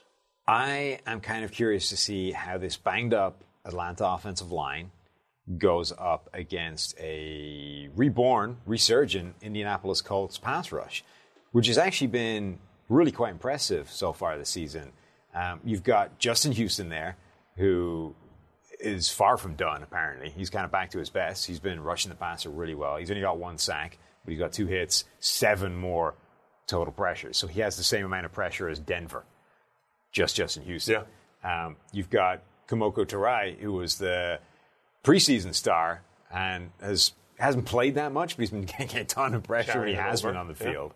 Um, so he looks really good. They're actually able to get after the passer a reasonable amount, and this Falcons offensive line, A, got abused when they played a good defense and a pass rush in the Vikings, and then B, when they went up against the Eagles, just got like beat up. Yeah, they've been they've definitely been banged up. And we've got uh, we have breaking news. Yeah. You Right see, this is why you need the earpiece. This is we have breaking news here on the PFF NFL podcast. Only on YouTube. It's only breaking on YouTube. If you're listening on Friday, you know about this. This is old news if you're listening on the podcast. Yeah. Breaking news now on YouTube. Uh-huh. Per rap sheet, Ian Rapoport has announced or has uh, reported Josh Rosen will be starting Yeah. the Miami Dolphins. Quick, change your pick. Quick. Okay. I'm still going Dallas. Okay, I'm so we already talked about the Miami Dolphins at the Dallas Cowboys. Give me uh, give me one minute on Josh Rosen. Uh, how long do you think he lasts as a starter this season before they go back to Fitz? Because They're not going to go back to Fitz. You don't think? No. You don't think even if he goes like If it's injury, if they score single digit points for the next seven weeks, you think they're still going to roll with Rosen for the Yeah. remainder? I think they'll flip flop back quarterbacks the rest of this year. I think it'll be Rosen. Um, the off- the offensive line certainly not going to do him any favors. I'm not even saying it will be his fault. I'm just saying you can't sit there and basically say, basically accept not being able to score every single week. he threw. He was not necessarily good in relief last week in the fourth quarter against the Patriots, but he threw two dimes down the field that were both dropped. He's looked okay when He he's can still in. make. He can make some pretty nice throws. He and- is in a terrible situation and is a every single time he's come in, whether it's preseason or regular season so far, he's shown at least one or two throws to make you go, okay. Yeah, like the that's thing, what he has in him. And then Right. I think the story of his career is going to be like, man, where's your consistency, Josh? Right, but I why mean- you why you taking Yes. a 13 yard sack? But he's in this situation where there's like, there's you've got no shot of winning, no shot. You've got no shot of succeeding, let alone winning. Um, Of course, but let's see what he can do. Let's see what he can do in this terrible situation. It's definitely the right move because you, somebody has to see what they have in them. Honestly, there are teams out there with the amount of quarterbacks dropping like flies. There are some teams out there that should be seeing, given Miami's fire sale at the moment, what it would take to bring over Rosen. Like, what would they take for him? They, tra- what did they? They traded a third to get him, right? Second. You think they would? I think they would take the third back. Second. I think they might even take a fourth. No. Yeah, They haven't really figured out what they have in him. The whole point was they to give care. up a second. They're going for a quarterback. This team is, it's, it's, the sales are amazing, Steve. Price is this low, you can't help but buy yourself a bargain. They're not going to spend a second to just flip it for a third. Browse- Josh Rosen hasn't even played yet. Browse the roster. Make me an offer, Steve. Yeah, and if Everything's it's a open. good offer. Everything's open for debate. No offer is too low. Oh gosh. I'm telling you, you could call up Miami and say, "I will give you a fourth round pick for Josh, Ro- Josh Rosen." I think they, I think they'd think about it. You're no wrong.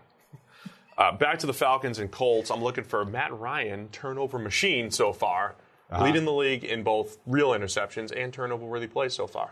He's got five picks Yeah. officially, and which is crazy, right? In two games, a lot of Matt picks. Ryan, he had seven last year. Yeah. and uh, six turnover worthy plays. So a lot of them have been they've been the real man. He's been just forcing him into coverage. Okay, that uh, the the Falcons Eagles game was nuts with both those quarterbacks just ranking random terrible throws. That was that was like what football looked like in the '80s. Like Right. here's a game where we combined for five picks. Where it's and like this is why bats an eye. right. This is why everyone wasn't passing seventy percent of the time back in the Yeah. eighties because all the quarterbacks were idiots, and every now and again you'd throw some absurd pass. That's why. So I'm taking the Falcons. Uh, You're taking Indy. yes, Bruce is taking the Colts. There's a whole bunch of mixed opinions on this game per PFF. yes. Carolina Panthers at the Arizona Cardinals. You know what's most fascinating about this? Since you, I know you how closely uh, you follow recruiting Okay. and college football. Uh-huh. We have a battle of two former Texas A&M five-star quarterbacks, Kyle Allen. How did Texas A&M seem to get like every quarterback ever? Well, they Everybody seems to have started at Texas A&M. well they managed to make both of these guys transfer. Right, that's what I mean. So Kyle Allen transferred to Houston. Kyler Murray, Somewhere of along the way, Oklahoma. everyone appears to have started at Texas A&M.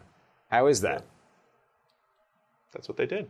I don't know. They Kevin Sumlin can recruit. And how can't they keep them?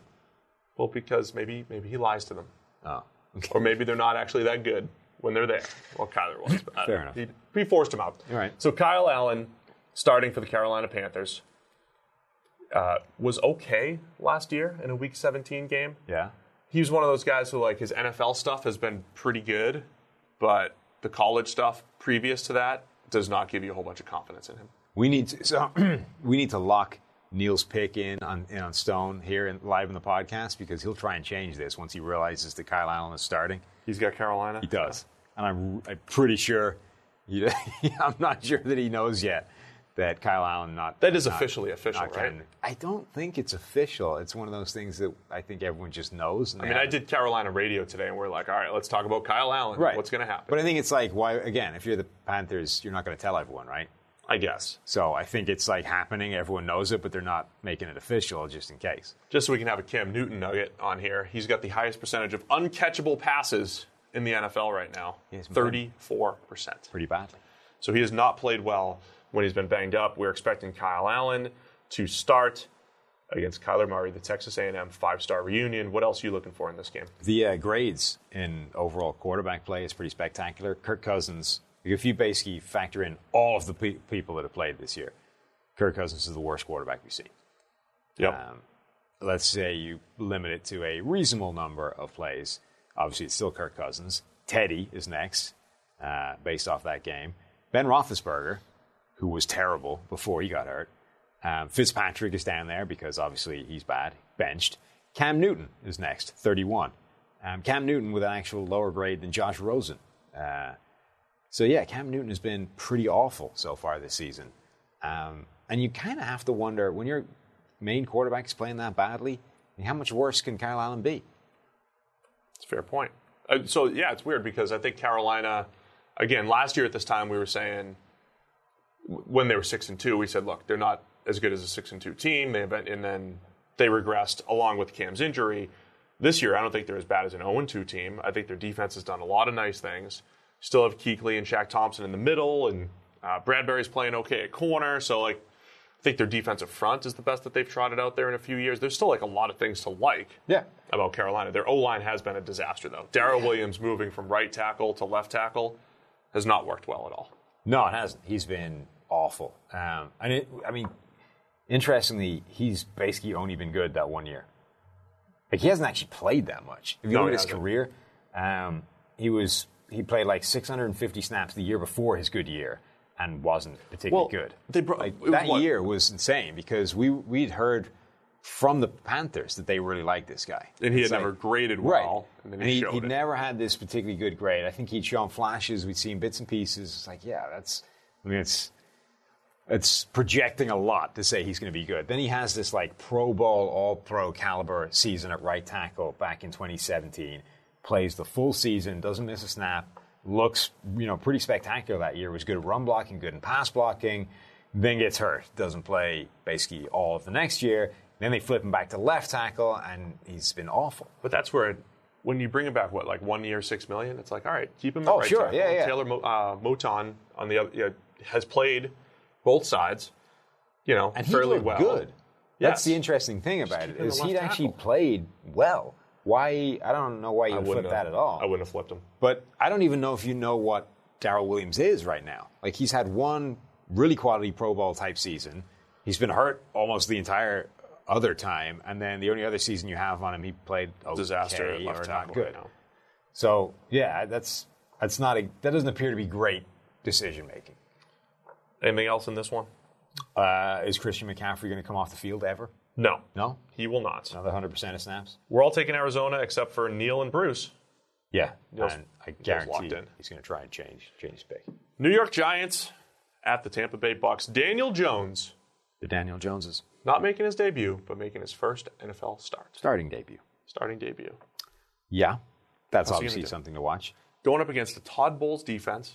They're going to play some man. They're going to zero blitz them. Might take some hits. The defense has played pretty well through a couple, you know, through two weeks. Should be a good one. I'm kind of curious. I, look, I, we said before, I don't know that he's going to be better than Eli, but there A isn't that much room to be that much worse. Like Eli's not been good, um, and B, we said all along, like unless you think playing him is going to hamper him, now's the time to play him because we need to see what he is. This is about the Giants' future, and that's what we're going to get a look at. He's been he played really well in preseason compared to what we thought he would do. Um, everything that was everything that his supporters said about him as a draft prospect in terms of the competition, yada yada, is all true. So we're going to see some changes in the NFL. But yeah, I think it's going to be interesting to see what he can do against a scheme that will be aggressive and will come after him and will try and put him under a lot of pressure. Saquon Barkley averaging 7.8 yards per attempt through two weeks. That's pretty good. It's not helping much. No. I mean, if only, if only there was a way of predicting that. Um, what the hell has happened to OJ Howard? He's in a Bruce Arians offense that doesn't feature the tight end. It doesn't have to feature him. Like, it it wasn't featuring him last year. He still played really well. He's playing poorly. Badly. Yeah. Really badly. And across the board. He's not doing well at anything right now. No, We had not. him like primed for a potential breakout candidate role, given what we'd seen from him last year, um, and particularly because one of the things that was impressive about him last year is that his average depth of target was insane. It was really high. Like they sent him deep a lot, right. um, compared to the other tight ends. Lined So- him up out wide and made plays, and Right. yeah, so they he was kind lot of like a different match for this Bruce Arians system, albeit one that doesn't feature the tight end. Like he was a tight end that could flourish within this system, and yet he's playing terribly. Like what is happening? Well, it's interesting because he had a he didn't have a great rookie season, run blocking or you know fumbled five times. Yeah. Last year was fantastic across the board. Became more of the run blocker that we expected. Of course, you mentioned the big play threat, and he's back to not being good again. Yeah. So I think it's all just working off small sample sizes, and he's somewhere in between. I mean, he'd want to get back to the somewhere in between fairly soon. Well, yeah, he's got to end up getting there at some point. Who are we going with here? Tampa Bay hosting the Giants. I just could. The Giants, D, they have the worst coverage unit in the NFL right now. The Yeah, Giants, really worst bad. coverage. So this is um, MVP uh, Jameis Winston game, Oh yeah. right? Maybe it's a week off. You're a week off. They're going up Okay. against the Giants at home, or Yeah, I mean the Giants defense. or Winston throws four picks and makes the Giants D look good. yeah, the Never know. The Giants deal will make uh, most people look pretty good. Did you see? I was I saw to do a video at some point. I was watching like La'el Collins blocks, and his sort of highlight reel going up against that Giants D was just just oh god. Oh, it was great. Like Alec Ogletree against La'el Collins was just an embarrassment. Yeah. Um, Oh, he was he was awesome. Giants were not. We're all taking the Bucks. yeah. Pittsburgh Steelers at the San Francisco 49ers. Mason Rudolph making his first NFL start. Yes. And the 49ers with their first home game. Yeah. So this is interesting because the 49ers probably aren't as good as a 3 0 team, which they could well get to. Um, the Steelers, the Steelers are interesting because everything we said about why the offense will be okay even without Antonio Brown and Le'Veon Bell is still true. Um, the offensive line is really good and it's intact. It's you know it's one of the more consistent units in the NFL.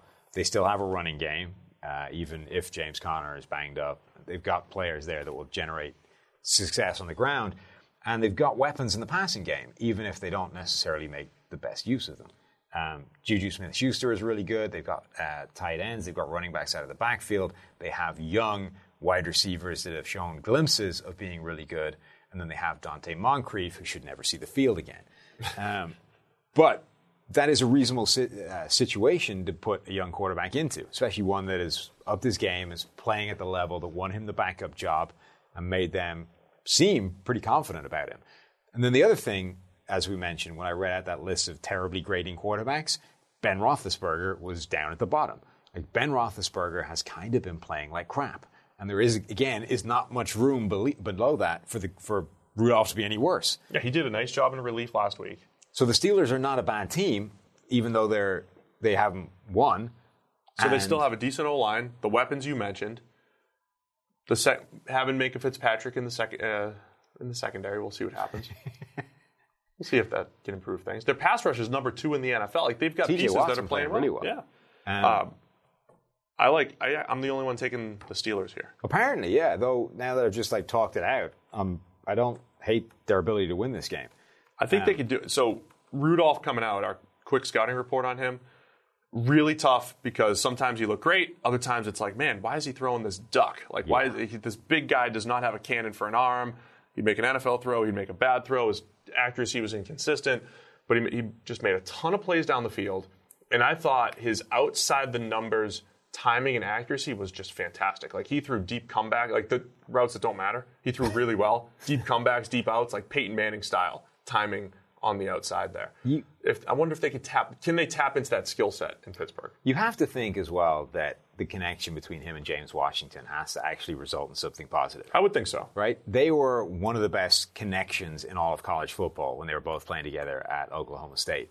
They had the timing, they had the understanding. Rudolph would put the ball up and let James Washington go to work. A lot of times he had that kind of um, nice arced throw deep down the field into that into that sort of sideline bucket that combats the fact that the deep middle safety can't get there, as we talked about before. Yep. Now, if anything has been true this season, it's that James Washington has been criminally under targeted by the Steelers, right? The targets have either gone to Moncrief um, or they just haven't gone Washington's way. They've been force feeding them to other people. They have to start using him more because at the moment, he's the guy that's been getting open deep.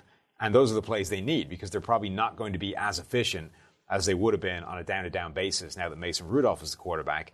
So let's try and make that up with some big chunk plays. And the guy looking likely to make those is James Washington. So let's throw him a few of these passes, rely on the fact that those two spent, what, three years doing this together? And let's assume they have some timing and chemistry together. You get to see what Mason Rudolph has, what James Washington has, Diontae Johnson, Juju in year three. I mean, it's a it, it might be an exciting time for Steelers fans to take a look at the youth movement and see what the future might be there. And if it's not, don't worry. The first, oh no, no, you don't have a first round pick anymore. Traded it from Minkah. We talked about that on the last podcast. And then uh, San Francisco trying to go 3 0. I think it's tough for their defense to maintain what they've been doing, but they're off to a pretty good start. Yeah. So everybody's taking the Niners except for me. It's too late for you to change your pick. Hmm. I don't feel great about it, but you know. No, I'm, I, I, I can, I can live with it.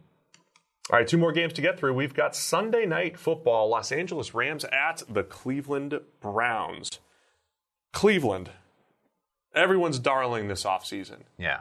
Get destroyed by Tennessee in week one, mm-hmm. and then pretty much dominate a game against Trevor Siemian and Luke Falk on Monday Night Football with a million sacks and never really threatened in that game. Do we know anything about the Browns at this point? I honestly don't think we do. It's kind of bizarre.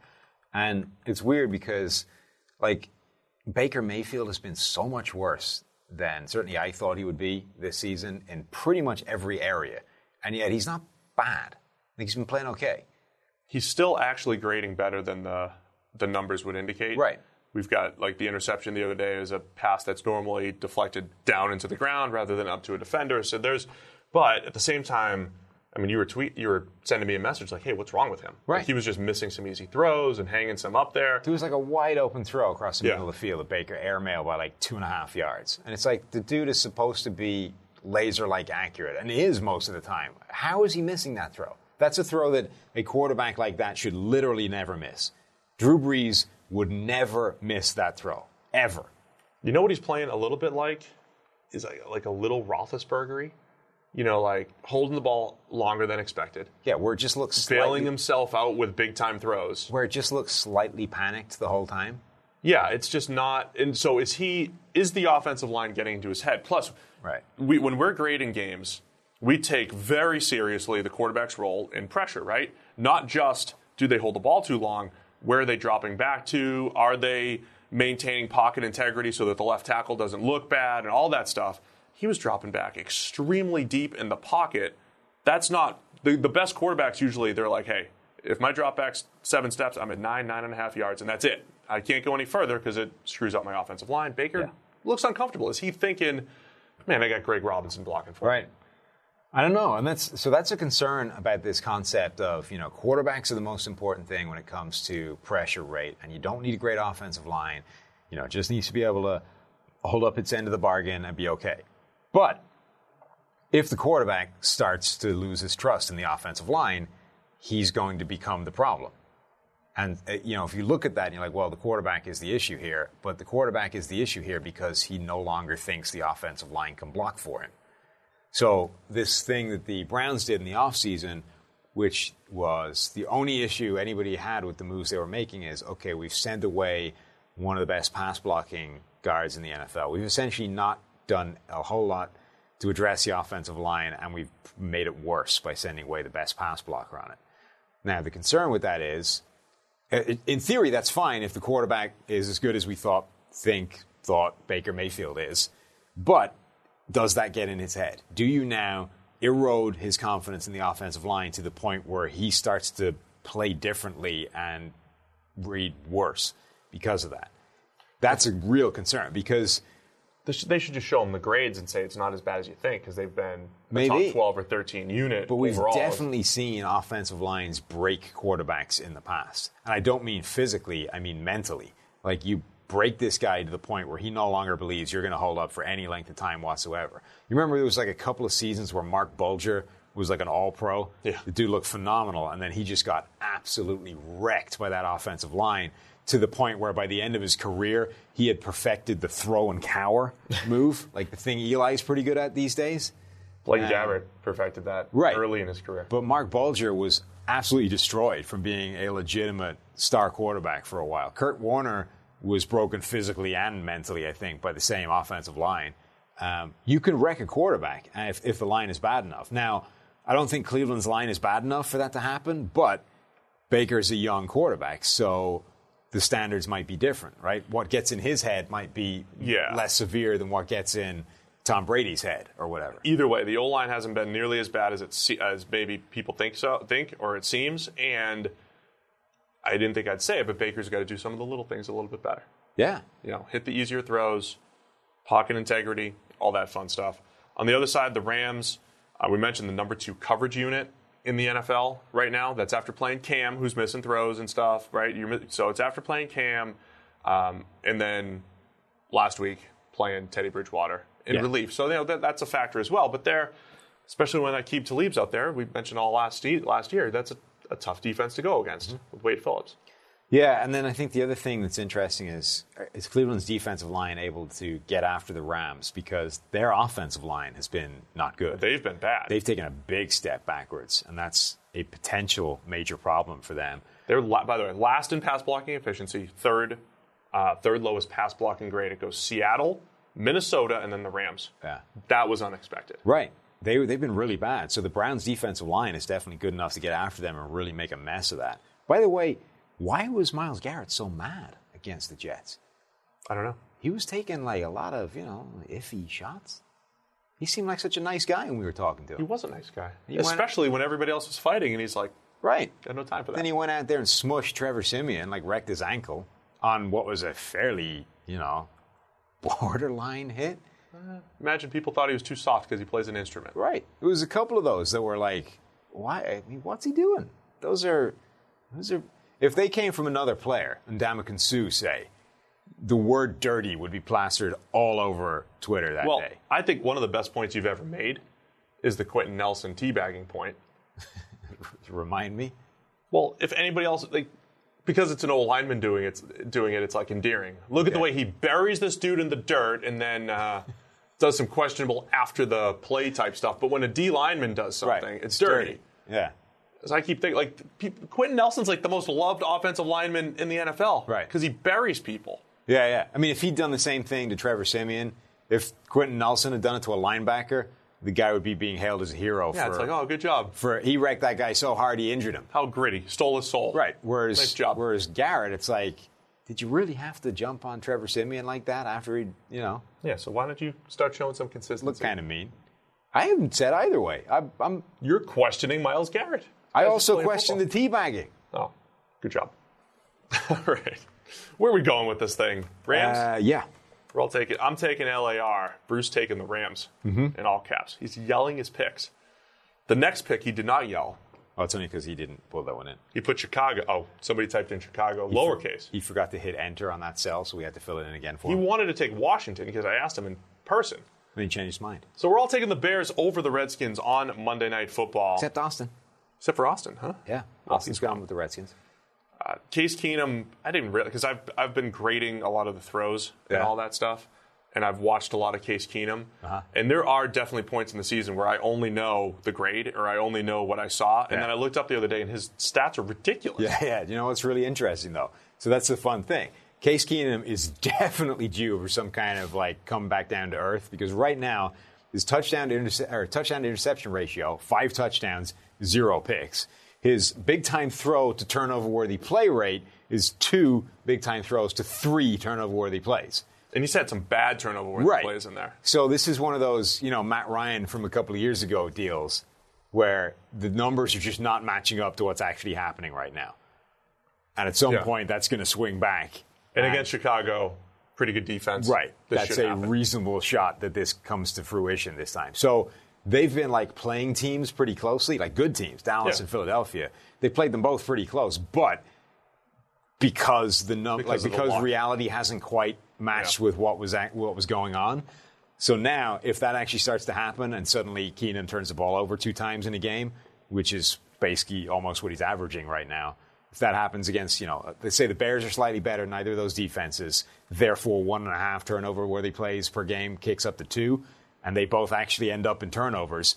Suddenly, what is a He's playing- throwing four picks. Right. Well, he's but the point is that's going from playing a good team tough to being blown out because your quarterback turned the ball over a few times. Just in case my Thursday night prediction's not good, Okay. I think on this podcast, I think you probably nailed what happens with Kirk Cousins Yeah. and the Vikings. And then I'm going to say Keenum's got like four turnovers on Monday Night Football. the so if, if Thursday Night Football didn't work for us, maybe we revert back to this one. All right. Yeah, from maybe- a prediction maybe- maybe- standpoint. yeah. Mitch Trubisky, by the way, the second highest percentage of uncatchable passes. Again, don't be alarmed. He's literally playing the same way he did last year. He's just not getting the schemed up plays. I mean, that he had last I think no. I think be alarmed because Well, don't be he's got surprised. a problem a quarterback. Be alarmed. Um, Honestly, Trubisky's got to play better. I mean, he has to play better for the Bears. I was explaining to I was explaining to Kelly right before they made the ridiculous comeback. I was like, the Bears are about to be 0 2 by scoring like eight points in two games. one of but two now they're things. one and one. One of two things, if not both of the two things, need to happen for the Bears. One, Trubisky needs to play significantly better. Two, they need to stop. They need to stop trying to idiot-proof the offense for him. Right. The thing, the only thing that made this team halfway decent last year on offense was the fact that the scheme was so good and it could overcome the fact that Trubisky wasn't actually playing that well in it. You know, it was making him look way better than he was, and in doing so, overcame the fact that he wasn't playing that well. So if you start to pare that down and start to try and limit what you're asking him to do to get him to play better, all you're doing is making the overall sum of the parts worse. So at the very minimum, what you need to do is say, look, either you're going to sink or swim within this scheme that we know works. But what we are going to do is run the scheme that we know works because that's the best thing we have going for us. What you can't do is say, well, we need to, if we can we can get Mitch playing a little bit better, but we need to make the offense way worse for that to happen. Like that's just that makes no sense. They need. I mean, last year it was you know the jump balls were working, the Tarik Cohen after the catch stuff was working, the schemed up stuff was working. Now you're getting almost nothing from Taylor Gabriel. the only I mean, person playing well in this Tarik offense Cohen. is Allen Robinson. Yeah, he's the only one with a grade above average. Yeah, poor Allen. Robinson. Um, just to circle back real quick on Case Keenum, somebody was tweeting the other day some of the differences between PFF grade and QBR. I did find another little hole in QBR because Oh, they yeah? claim that look drop. You know, we take we take into account drops. Yeah. In, in interception context, but Drew Brees, I know how the QBR system works. You know, it's a lot of air yards and all that stuff, um, and EPA driven. Drew Brees interception, like he had a bad QBR the other day. All he did on five throws was throw two first downs with air yards, have one, you know, one incompletion, and then throw a completion up the seam that became an interception. So in our world, it was a positive grade. He had a bad QBR because they count the interception. It works against him. Case Keenum is one of those guys who's like top 10 right now in QBR and like bottom five Yeah. or bottom 10 in, in PFF grades because they're not taking into account those turnover worthy plays. They're, so, again, my whole thing with a quarterback uh, evaluation system if I throw a pass directly to you, whether you catch it or not, doesn't change the pass. And if the evaluation system is not treating the same throw with different results as the same, then there's something off. Then Yeah. you're not really isolating the quarterback's play. It's very, very hard to do it on certainly in a, in a small sample size way in any way that doesn't qualitatively look at throws and say that was this was this or that. Like in maybe in macro terms, you can start diving into just some of the advanced numbers and actually end up pulling the meaningful things out of it. But it's because the noise has been like weeded out over you know a thousand snaps. But it's just like like passer rating over a 15 year period is probably going to get you That's what I'm the saying. best quarterbacks, right? So you can QBR probably will get you there too. You can probably look at some of these, you know, adjusted yards numbers and all this kind of stuff if you're talking over a season or over multiple seasons, because those plays have been kind of the noise has been gotten rid of, right? Right. But if you're looking at like a game and being like, well, that guy's whatever adjusted net yards per attempt says this, that I mean that could be anything.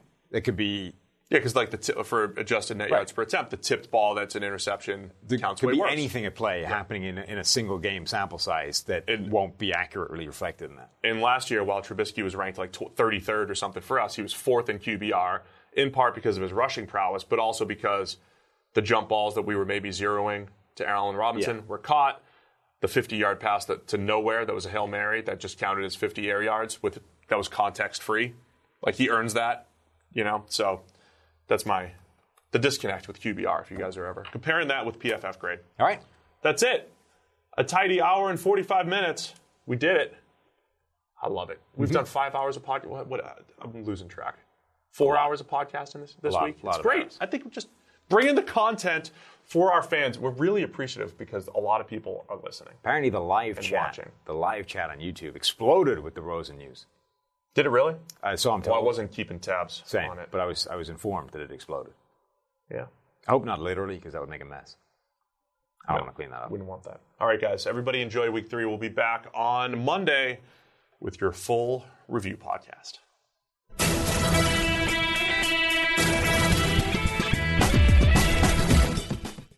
Quick break to tell you guys about NFL Game Pass, the only way that you can replay every game all season long. You can relive all the gutsy calls, crazy catches, wild comebacks, and breakout stars from every game every week. It's all the action, all the football you can handle, all in one place. So every game that we're talking about right now, you guys can rewatch it after the fact. I'm going to be going back, and you guys can too. Go check out Lamar Jackson in week one. Go check out Dak Prescott and what that Cowboys offense actually did. Go check out Kyler Murray and his NFL debut. That's my favorite thing about NFL Game Pass. You can go back and watch at any time. And if you haven't watched a condensed game yet, you have to try it out. It's every play from the game back to back to back, so you can replay an entire NFL game in the fraction of the time it normally takes. It's how I'm able to follow all the MVP candidates, all the breakout stars, and, of course, your waiver wire pickups all season long. To see all the action this season and stay on top of all the big storylines, you need NFL Game Pass. Best of all, you can kick off the 2019 NFL season with a seven-day free trial of NFL Game Pass. Just sign up now at nfl.com slash pro football focus NFL.